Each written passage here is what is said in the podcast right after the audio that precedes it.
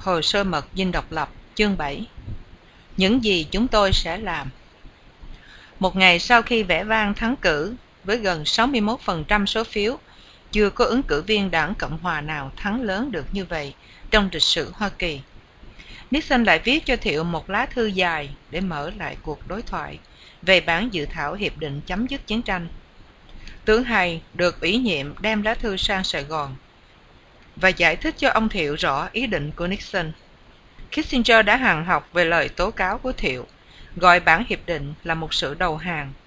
Về phần Thiệu, ông cũng đã không chịu đựng được Kissinger thêm nữa, vì tin rằng vị cố vấn an ninh quốc gia này đã chỉ hành động theo nghị trình riêng của mình với sự đồng lõa của Bắc Việt. Thiệu muốn nói chuyện thẳng với Nixon.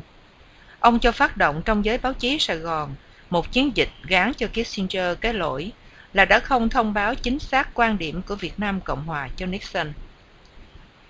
Sau lần thất bại vừa rồi, Kissinger không còn mặt mũi nào trở lại Sài Gòn lần nữa, nên Nixon đã chọn hay đi thay thế, để vừa xoa dịu vừa khuyến khích thiệu. Nixon trọng cái đức tính cứng cỏi của người quân nhân này và cũng khéo léo dùng ông ta để chơi lại Kissinger. Nixon có thể tin cậy hay sẽ phục tùng mệnh lệnh ông và không có một mưu cầu riêng tư nào khác hơn là lên lon. Ông cũng là người biết xét đoán tính nết người khác và có vẻ hiểu được Thiệu. Hồi tháng 10 1972, trong một bài phỏng vấn đăng trên tờ Time, hay mô tả ông Thiệu là người phức tạp, có khả năng và sắc sảo. Ông ta thích làm việc với một số rất ít người và có tính đa nghi. Ông rất có ý thức và hay lưu tâm đến sự sống còn của mình thế nhưng lại mềm dẻo và dễ thuyết phục. Đường lối hành động của ông ta là đi trước mọi vấn đề liên quan đến cuộc điều đình. Ông ta là một nhà điều khiển chính trị giỏi và là một người yêu nước. Thiệu không nhất thiết là người được yêu mến tại Sài Gòn, nhưng giới công chức lại rất kính nể ông ta. Trong đoạn kỳ, tôi thấy, tôi thấy không có ai có thể thay thế ông ta được hay tới Sài Gòn ngày 10 tháng 11 1972 và đi ngay đến dinh độc lập để trình lá thư Nixon, cũng lại do chính Kissinger thảo. Hay là một sứ giả lý tưởng, vẽ gồ ghề, dáng điệu góc cạnh nhà binh của ông ta, làm Thiệu thấy thoải mái. Hai đã từng phục vụ tại Việt Nam hồi 1966-67 trong chức vụ tiểu đoàn trưởng và được cả lục quân Hoa Kỳ lẫn chính phủ Việt Nam Cộng Hòa tưởng thưởng huy chương về sự dũng cảm trong khi tác chiến. Với kinh nghiệm đầu tay hay hiểu biết tình hình quân sự tại Việt Nam và qua các cuộc nói chuyện, Thiệu đã thấy hay có thiện cảm với chính nghĩa của Việt Nam Cộng Hòa hơn là Kissinger. Tuy nhiên, ông chỉ là một người đưa tin, không quyền hành gì cả, dù rằng có ảnh hưởng với Nixon. Hay nói với Thiệu rằng Tổng thống Nixon đã quyết tâm đi tới chỗ ký kết, nhưng cũng rất muốn thỏa mãn những yêu sách của Sài Gòn. Trong phần phụ giải theo chỉ thị của Nixon, hai khôn khéo nhấn mạnh ở điểm Thiệu phải có sáng kiến chính trị và tâm lý để tiến tới việc tái thiết miền Nam và củng cố quyền lực của mình. Phần thưởng cho sự cộng tác với Hoa Kỳ sẽ là một cuộc họp mặt với Nixon. Dù Nixon vừa thắng cử lớn, nhưng về vấn đề Việt Nam thì Hạ viện Hoa Kỳ không còn kiên nhẫn và Thượng viện thì lại bồ câu hơn cả trước ngày bầu cử. Nếu không có được một dàn xếp nào trước khi Quốc hội tái nhóm vào tháng Giêng 1973 và nếu Thiệu bị coi như một chướng ngại vật cho hòa bình thì Thượng viện sẽ cắt ngân quỹ viện trợ cho Việt Nam Cộng Hòa. Trước khi hai tới dinh độc lập với đại sứ Bunker, Thiệu đã bảo Nhã duyệt lại một kế hoạch ý đồ, đoán xem hai sẽ có những đề nghị gì mới, để liệu cách đối phó Tới một cao điểm của phiên họp, Thiệu cho biết không thể chấp nhận Hiệp định Paris nếu không sửa đổi thêm. Hay đã toan nổi nóng, mắt nheo lại và hít thêm không khí đầy ngực. Nhưng rồi lấy lại bình tĩnh. Ông ôn tồn nói với Thiệu là nếu không đồng ý với Hiệp định, Hoa Kỳ sẽ bắt buộc phải có hành động tàn bạo. Dù không quen với những lời đe dọa lỗ mãn ấy, ban cờ vẫn thản nhiên như không. Chỉ nhích cặp lông mày lên một chút dù Thiệu đã đoán trước sẽ có một đe dọa nào đó, ông chỉ biết cười xòa và không yêu cầu hay giải thích thêm lời đe dọa ấy. Hay coi bộ bước rứt khi Thiệu không trả lời mà cũng không hỏi han thêm. Lần này, lá thư của Nixon đề ngày 18 tháng 11, 1972 với lời lẽ cứng rắn hơn, gay gắt hơn những lá thư viết trước kỳ bầu cử. Nhưng nếu Nixon đe dọa, thì ông ta cũng lại hứa hẹn thêm một vài đoạn điển hình. Kính thưa Tổng thống, trước hết tôi phải phát biểu nỗi thất vọng của tôi về điều trả điều mà tôi coi là một chiều hướng nguy hiểm trong mối liên hệ giữa hai quốc gia chúng ta. Một xu hướng chỉ mang tới hậu quả là phá hoại những mục tiêu chung của chúng ta và làm lợi cho kẻ địch. Những sự bóp méo đã kích liên tiếp bản hiệp định đã không công bình mà còn có tính cách chủ bại. Những sự xuyên tạc và đã kích đó vẫn còn dai dẳng bất chấp nhiều phản kháng của chúng tôi kể cả lá thư ngày 29 tháng 10 của tôi gửi ngài. Chúng đã làm cho tôi bối rối và gây cho tôi nhiều trở ngại. Trong những lần liên lạc trước và trong những cuộc trình bày của tiến sĩ Kissinger và đại sứ Bunker, chúng tôi đã giải thích nhiều lần tại sao chúng tôi coi bản dự thảo hiệp định ấy là hợp lý. Chúng tôi tiếp tục tin tưởng rằng nó phản ảnh những nhượng bộ của phe bên kia nó bảo vệ nền độc lập của Việt Nam Cộng Hòa và cho phép nhân dân Việt Nam quyết định lấy tương lai chính trị cho chính mình. Ngài cũng đã được thông báo đầy đủ về công cuộc tái thiết các khí cụ hiện đang được thực hiện để tăng cường các lực lượng của Ngài trước khi có đình chiến. Tôi đã rất nhiều lần gửi đến Ngài những bảo đảm chắc chắn chống lại trường hợp hiệp định có thể bị vi phạm. Tôi đã ngỏ ý muốn gặp Ngài một thời gian ngắn sau khi hiệp định được ký kết để biểu dương lại sự ủng hộ tiếp tục của chúng tôi. Tôi khỏi cần kể lại rất nhiều lập luận, giải thích và những công tác đã được thực hiện. Chúng vẫn còn có hiệu lực. Tôi thiển nghĩ là Ngài có hai lựa chọn chủ yếu. Ngài có thể dùng sự ủng hộ của dân chúng mà Ngài đã thâu lượm được do những hành động mới đây để tuyên bố đã có thắng lợi quân sự mà bản hiệp định phản ảnh. Ngài có thể cộng tác với đồng minh mạnh nhất của Ngài để mang lại thắng lợi chính trị do những điều kiện hiện hữu mang tới. Ngài có thể nắm lấy sáng kiến chính trị và tâm lý bằng cách hoan nghênh bản hiệp định và thi hành những điều khoản của nó theo một đường lối tích cực. Trong trường hợp này, tôi xin nhắc lại lời mời của tôi để gặp Ngài một thời gian ngắn sau khi ký hiệp định để nhấn mạnh sự hợp tác mật thiết liên tục giữa chúng ta. Lựa chọn thứ hai là Ngài vẫn tiếp tục con đường mà dường như Ngài đang theo đuổi hiện nay theo ý tôi, thì điều đó sẽ có lợi cho kẻ địch và sẽ mang đến những hậu quả vô cùng trầm trọng cho cả hai dân tộc ta. Nó sẽ là một thảm họa cho dân tộc ngài. Thưa Tổng thống, tôi xin ngài cho đại tướng hay biết ta có thể yên tâm tiến hành trên căn bản này không? Chúng tôi hiện đã tới một giai đoạn mà tôi cần biết đích xác liệu ngài có sẽ tiếp tay với chúng tôi trong nỗ lực mà tướng hay sẽ phát họa với ngài không? hay là chúng tôi phải trù liệu các đường lối hành động khác mà tôi tin rằng sẽ thiệt hại cho quyền lợi của cả hai quốc gia chúng ta tôi hy vọng ngài và chính phủ ngài sẵn sàng cộng tác với chúng tôi có rất nhiều công tác chuẩn bị cần được thực hiện và chúng tôi tin rằng các toán đặc nhiệm hoa kỳ, việt nam cộng hòa phải khởi sự làm việc với nhau, để chúng ta sẽ ở vào tư thế tốt nhất có thể có. Ngõ hầu thi hành bản hiệp định. Tôi hoàn toàn tin rằng nhân dân ngài, quân lực ngài và chính bản thân ngài đã giành được một thắng lợi lớn và bản dự thảo hiệp định sẽ xác nhận. Ý định của tôi là sẽ xây dựng trên những thành quả đó. Tôi muốn được cộng tác với ngài và chính phủ ngài trong nhiệm kỳ thứ hai của tôi để bảo vệ tự do tại miền nam trong thời bình cũng như ta đã từng cộng tác trong nhiệm kỳ thứ nhất của tôi để bảo vệ nó trong thời chiến trong bốn năm qua, Ngài và tôi đã là hai đồng minh thân thiết, trên bình diện cá nhân cũng như quân sự. Sự liên minh này sẽ đưa chúng ta tới một vị trí khiến kẻ địch đang thỏa thuận với những điều kiện mà bất cứ một quan sát viên vô tư nào cũng đã nói là không thể có được bốn năm trước đây. Sự liên minh của chúng ta và những thành quả của nó đã được xây dựng trên sự tin cậy lẫn nhau. Nếu Ngài tiếp tục tin cậy chúng tôi, thì cùng nhau chúng ta sẽ thành công. Kính thư Nixon Sau khi hai rời dinh độc lập, Thiệu đọc lại lá thư một lần nữa, rồi viết lên đầu thư. Đọc cho hội đồng và task force, tức là nhóm đặc nhiệm, làm việc trên những điểm này. ông còn đánh ba dấu hỏi ở lề trái lá thư chỗ viết, những sự bóp méo và đã kích liên tiếp bản hiệp định đã không công bình mà còn có tính cách chủ bại. Thiệu mất tinh thần về sự thay đổi giọng điệu của nixon, nhất là câu mở đầu, một chiều hướng nguy hiểm trong mối liên hệ. Nhưng ông cũng không cảm thấy bị đe dọa bởi hai lựa chọn chủ yếu. Và mặc dù nixon đã đặt hết lên vai ông những hậu quả vô cùng trầm trọng cho cả hai dân tộc ta và một thảm họa cho dân tộc ngài.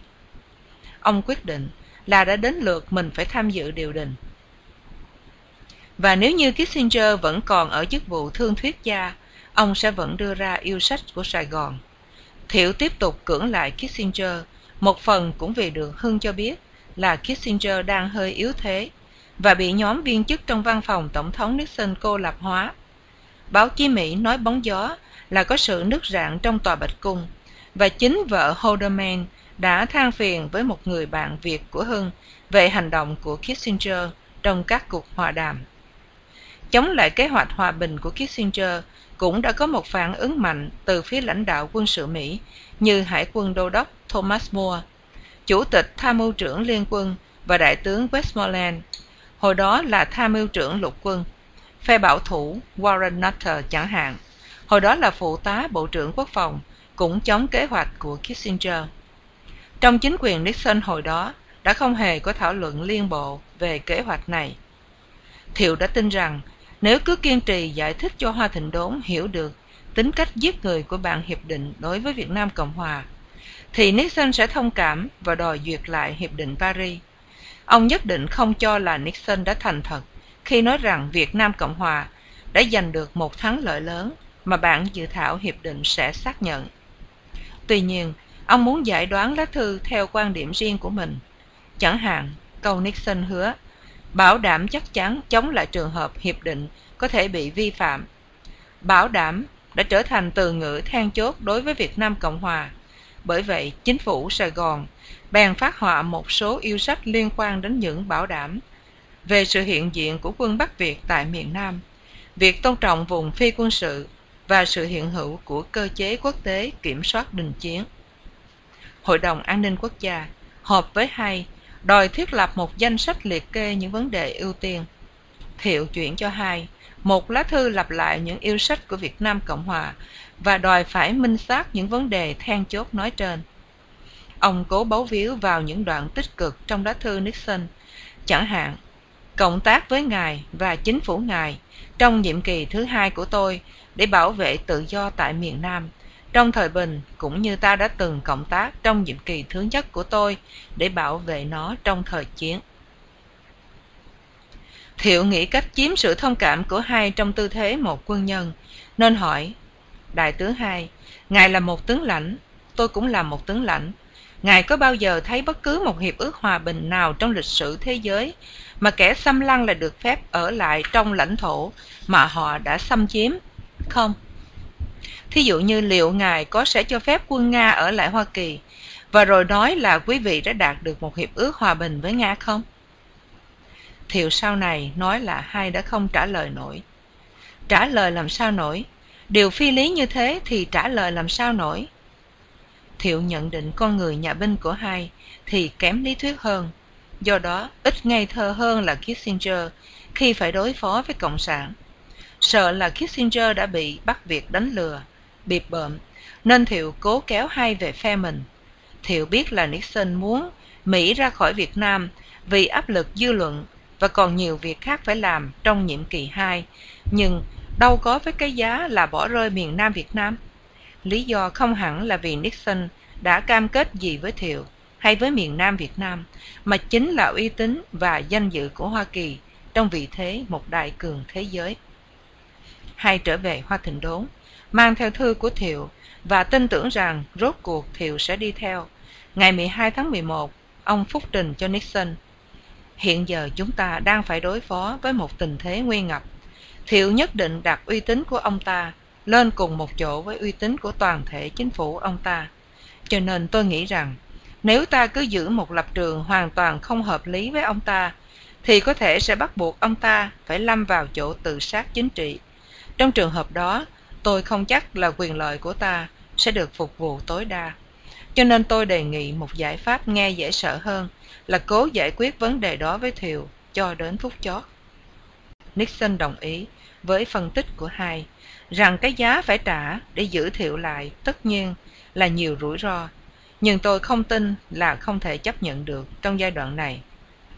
Ngày 8 tháng 12 đã được định là thời hạn chót để ký hiệp định tại Paris. Nếu như vẫn không thể thuyết phục được Thiệu chịu ký vào lúc đó, thì Nixon quyết định sẽ ký với Bắc Việt một bản hiệp định riêng biệt. Nixon bây giờ lấy một giọng điệu ôn hòa hơn. Ngày 14 tháng 11, ông gửi cho Thiệu một phút thư và điện báo sang Sài Gòn cho Bunker bảo trao lá thư vào tối ngày 14 tháng 11. Lá thư có nội dung kêu gọi Việt Nam Cộng Hòa cộng tác bằng cách viết rõ ra về bảo đảm tuyệt đối của Hoa Kỳ trước khi điều đình tái tục tại Paris giữa Kissinger và Thọ ngày 20 tháng 11. Các đoạn chính lá thư như sau. Kính thưa Tổng thống, qua lá thư của Ngài và qua phúc trình riêng của Đại tướng Hay, tôi hiểu rằng mối quan tâm chính còn lại của Ngài đối với bản dự thảo hòa bình là tình trạng của lực lượng Bắc Việt hiện nay ở Nam Việt Nam.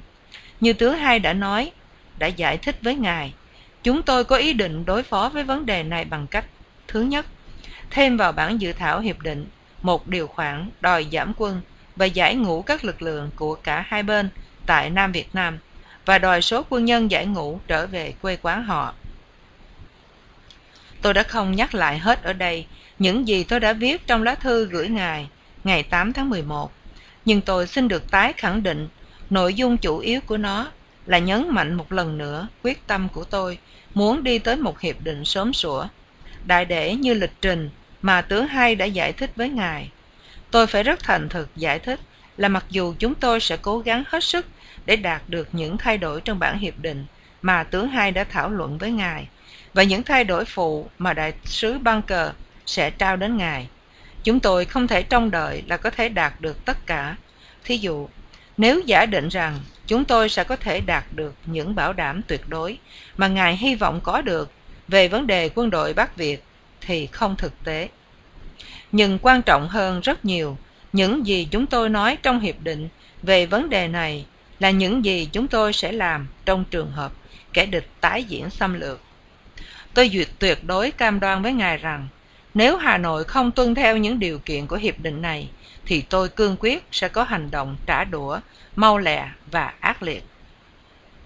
Tôi tin rằng bản hiệp định hiện có là một hiệp định trong chủ yếu hợp lý và nó còn phải trở nên hợp lý hơn nữa nếu như chúng ta thành công trong việc lấy được một số những thay đổi mà chúng ta đã thảo luận sự bảo đảm lớn nhất cho thành công là tiến tới hoàn cảnh mới này với lòng tin tưởng và cộng tác trên hết. Chúng ta nên ghi vào tâm khảm những gì thực sự duy trì được bản hiệp định. Chẳng phải là một điều khoản đặc biệt nào đó trong bản hiệp định, mà là sự quyết tâm của cả hai chúng ta để duy trì các điều khoản của nó.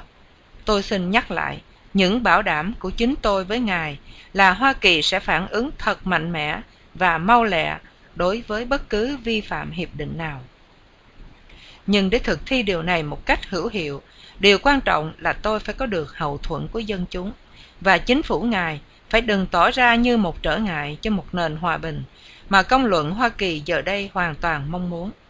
Chính vì lý do này mà tôi khẩn khoản yêu cầu ngài nhận một bản hiệp định mà tôi tin là đi đôi với danh dự và công lý. Một hiệp định mà ta có thể làm cho trở nên an toàn bằng sự quyết tâm chung của chúng ta. Nhà tôi cùng tôi xin gửi đến phu nhân và ngài những lời kính thăm nồng hậu nhất cả hai chúng tôi đều mong được gặp ngài và quý phu nhân lần nữa tại nhà riêng của tôi ở cali một khi nền hòa bình công chính mà chúng ta đã tranh đấu từ bao lâu nay rốt cuộc đã hoàn thành. Kính thư Nixon Lá thư này cho thấy Nixon đã trả lời về ba mối lo ngại chính của Thiệu. Sự hiện diện của quân đội Bắc Việt tại miền Nam, cơ chế kiểm soát và những vi phạm hiệp định của Bắc Việt. Ông trấn an Thiệu rằng, cơ chế kiểm soát đình chiến, tự nó không thể quan trọng bằng quyết tâm của chúng ta, đảm bảo cho hiệp định được thi hành, và sự cảnh giác của chúng ta đối với viễn tượng nó bị vi phạm thiệu thấy hơi yên tâm, vì trong một lá thư mà nixon đã nhắc lại hai lần là hiệp định tự nó chẳng quan trọng, bằng những gì hoa kỳ sẽ làm, nhất là về sự hiện diện tiếp tục của quân đội bắc việt nixon và kissinger đã thôi không lập luận, là đám quân đó sẽ tan dần đi nữa. Nhưng bây giờ, nhấn mạnh đến những bảo đảm, đến tầm quan trọng của những hành động mà mỹ sẽ đối phó để bắt phải tôn trọng đình chiến. Ông thiệu đã gạch dưới những câu nixon viết về quyết tâm trả đũa của hoa kỳ một khi bắt việc vi phạm. Và ở lề lá thư còn đánh hai dấu đậm để nhấn mạnh những điểm đó ông cũng để ý đến câu chào hỏi thân mật của nixon ở đoạn cuối lá thư mà lần đầu tiên ông nhận được. Giọng điệu ôn hòa của lá thư cũng làm ông yên lòng một phần nào nhưng ông vẫn muốn thấy những bảo đảm ấy được viết ra một cách rõ ràng hơn nữa trên giấy trắng mực đen. Những hứa hẹn riêng tư của nixon quả có trấn an nhưng thiệu là chẳng thể công bố ra được. Ngày 18 tháng 11, hai ngày trước khi hòa đàm tái nhóm tại paris, thiệu mời đại sứ ban cờ đến và trao cho ông ta một bức giác thư đề nghị 69 sửa đổi cho bản hiệp định. Gần như điều khoản nào cũng có ghi một câu phản đối, trong đó mục kích. Mục đích là tố cáo với nixon là kissinger đã cẩu thả hoặc bị bắt việc lừa bịp hoặc đã nhượng bộ bắt việc. Đồng thời, thiệu đề nghị gửi phụ tá ngoại giao nguyễn phú đức qua hoa thịnh đốn để giải thích về những sửa đổi cần thiết. Biết rằng, kissinger sắp lên đường qua paris để gặp thọ. Thiệu hy vọng rằng sứ giả của mình có thể gặp được nixon ở hoa thịnh đốn và không có sự hiện diện của kissinger. Cùng lắm, chỉ có tướng hai là người còn có thiện cảm với miền nam. Thế nhưng, kissinger lại cho việc thiệu đề nghị gửi một sứ giả qua mỹ là một cái tác vào mặt tôi và là một chiến thuật tránh né ly lợm vì không có cách nào một người sứ giả có thể đến kịp hoa thịnh đốn trước khi tôi phải khởi hành. Muốn giữ chặt lấy quyền kiểm soát các cuộc thương thuyết, kissinger nhất định yêu cầu nixon để ông có mặt trong buổi họp. Theo kissinger, thì nixon đã gửi thiệu một lá thư lạnh lùng, cảnh cáo là những thay đổi đó không thể nào đạt được tất cả, và từ chối không tiếp một sứ giả cho đến khi nào các cuộc thương lượng với hà nội sắp tới được hoàn tất thực ra, lá thư đã có lời lẽ rất là hòa diệu. nội dung lá thư ngày 18 tháng 11 đó như sau. Kính thưa tổng thống, tôi đã hết sức cẩn thận đọc bức giác thư ngày 18 tháng 11 của chính phủ việt nam cộng hòa. Tôi tin chắc ngài đã thừa hiểu những khó khăn xảy ra cho chúng tôi khi ngài đưa ra một danh sách đòi rất nhiều những sửa đổi khác nhau khi đã có biết bao đề nghị sửa đổi mà chúng ta đã thảo luận dù sao chăng nữa, tôi sẽ chỉ thị cho tiến sĩ kissinger tìm cách để đưa ra những đề nghị của ngài một cách tối đa. Tuy nhiên, tôi phải xin giải thích với ngài rằng, thứ nhất, nếu viết vào hiệp định một cách rõ ràng về vấn đề quân đội bắc việt tại miền nam, thì có điều bất lợi là như thế ta đã hợp thức hóa bất cứ lực lượng nào còn ở lại. Và thứ hai, như chúng tôi đã nói nhiều lần, việc đó hiển nhiên không thể đòi được. Thêm nữa, vào lúc này không thể nào thay đổi được thành phần của ủy ban kiểm soát quốc tế. Còn về những thay đổi khác, tiến sĩ kissinger sẽ trình bày cho quý đại sứ. Của ngài tại paris, biết về những nhượng bộ nào đã đạt được vào buổi chiều mỗi ngày. Chỉ thị của tôi cho tiến sĩ kissinger là làm áp lực tối đa để đưa ra những đề nghị của ngài. Tuy nhiên, tôi phải xin giải thích là sẽ không thể hủy bỏ bản hiệp định hoặc đồng ý với những đề nghị chồng chất thêm nữa của ngài. Khi những đề nghị đó cũng sẽ đưa tới cùng một hậu quả là hủy bỏ hiệp định. Cho nên có thể là không thể đòi hết được tất cả mọi sự sửa đổi như ngài muốn. Riêng về đề nghị gửi một sứ giả qua hoa thịnh đốn tôi tin rằng sau hai chuyến viếng thăm của tiến sĩ kissinger và ba chuyến của đại sứ Hay, ba lá thư riêng của tôi cùng vô số những trao đổi qua đại sứ bunker, cũng như tất cả mọi bức thông điệp của ngài mà tôi đã được đọc. Chúng tôi đã có đầy đủ những đề nghị của ngài về cuộc thương thuyết trong giai đoạn này.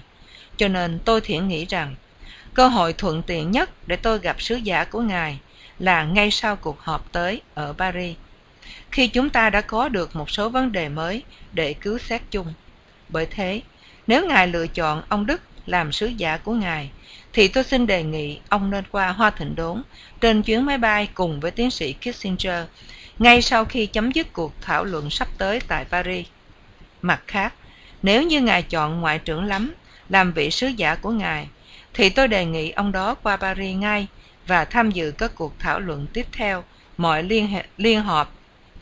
Xin lỗi. Thì tôi đề nghị ông đó qua Paris ngay và tham dự các cuộc thảo luận tiếp theo mọi phiên họp trong ngày, và rồi cùng trở về Hoa Thịnh Đốn với tiến sĩ Kissinger để họp với tôi.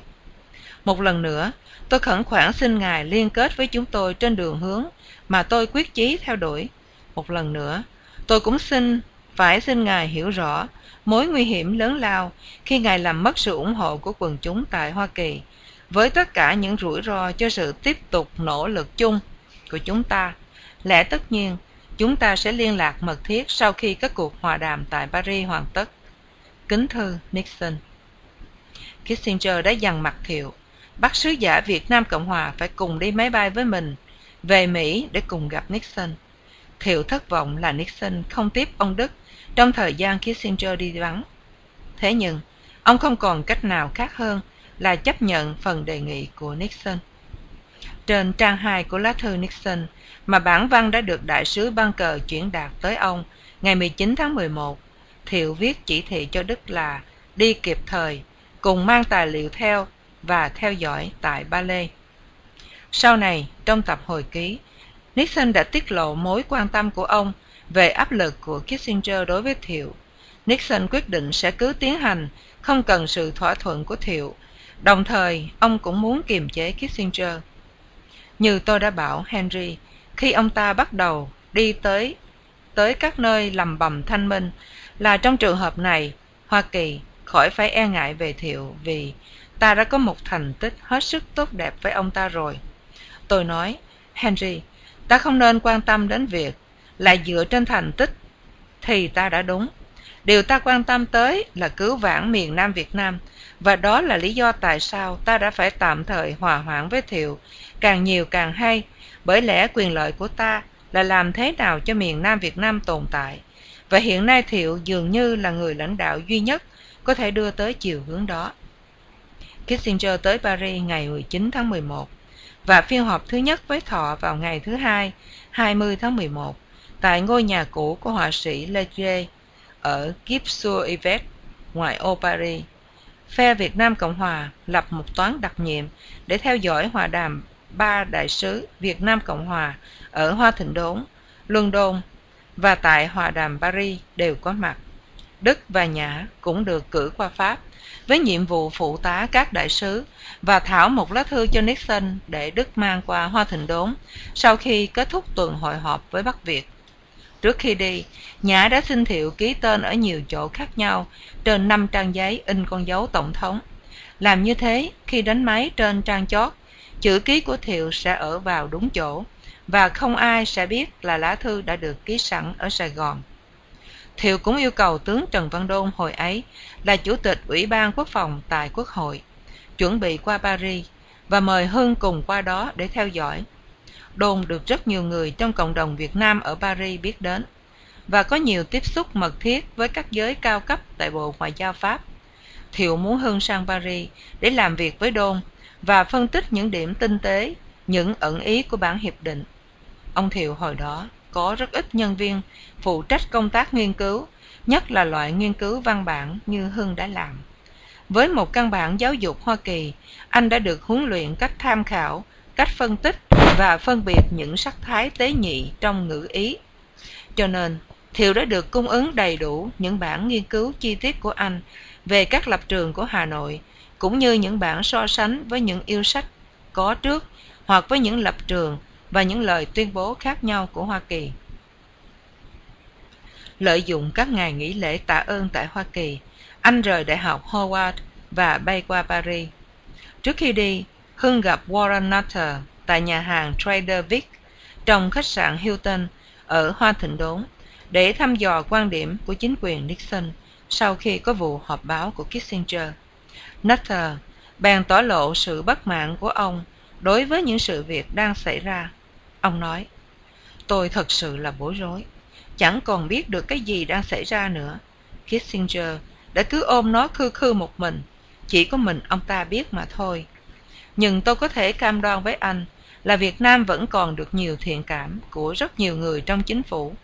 Nutter bảo Hưng là ông sẽ rời khỏi chính quyền Nixon trong nhiệm kỳ 2 vì ông cảm thấy sự hữu hiệu của mình tại ngũ giác đài đã chấm dứt. Lại nữa, ông có thể giúp ích được cho Việt Nam Cộng Hòa nhiều hơn nếu ở ngoài chính quyền.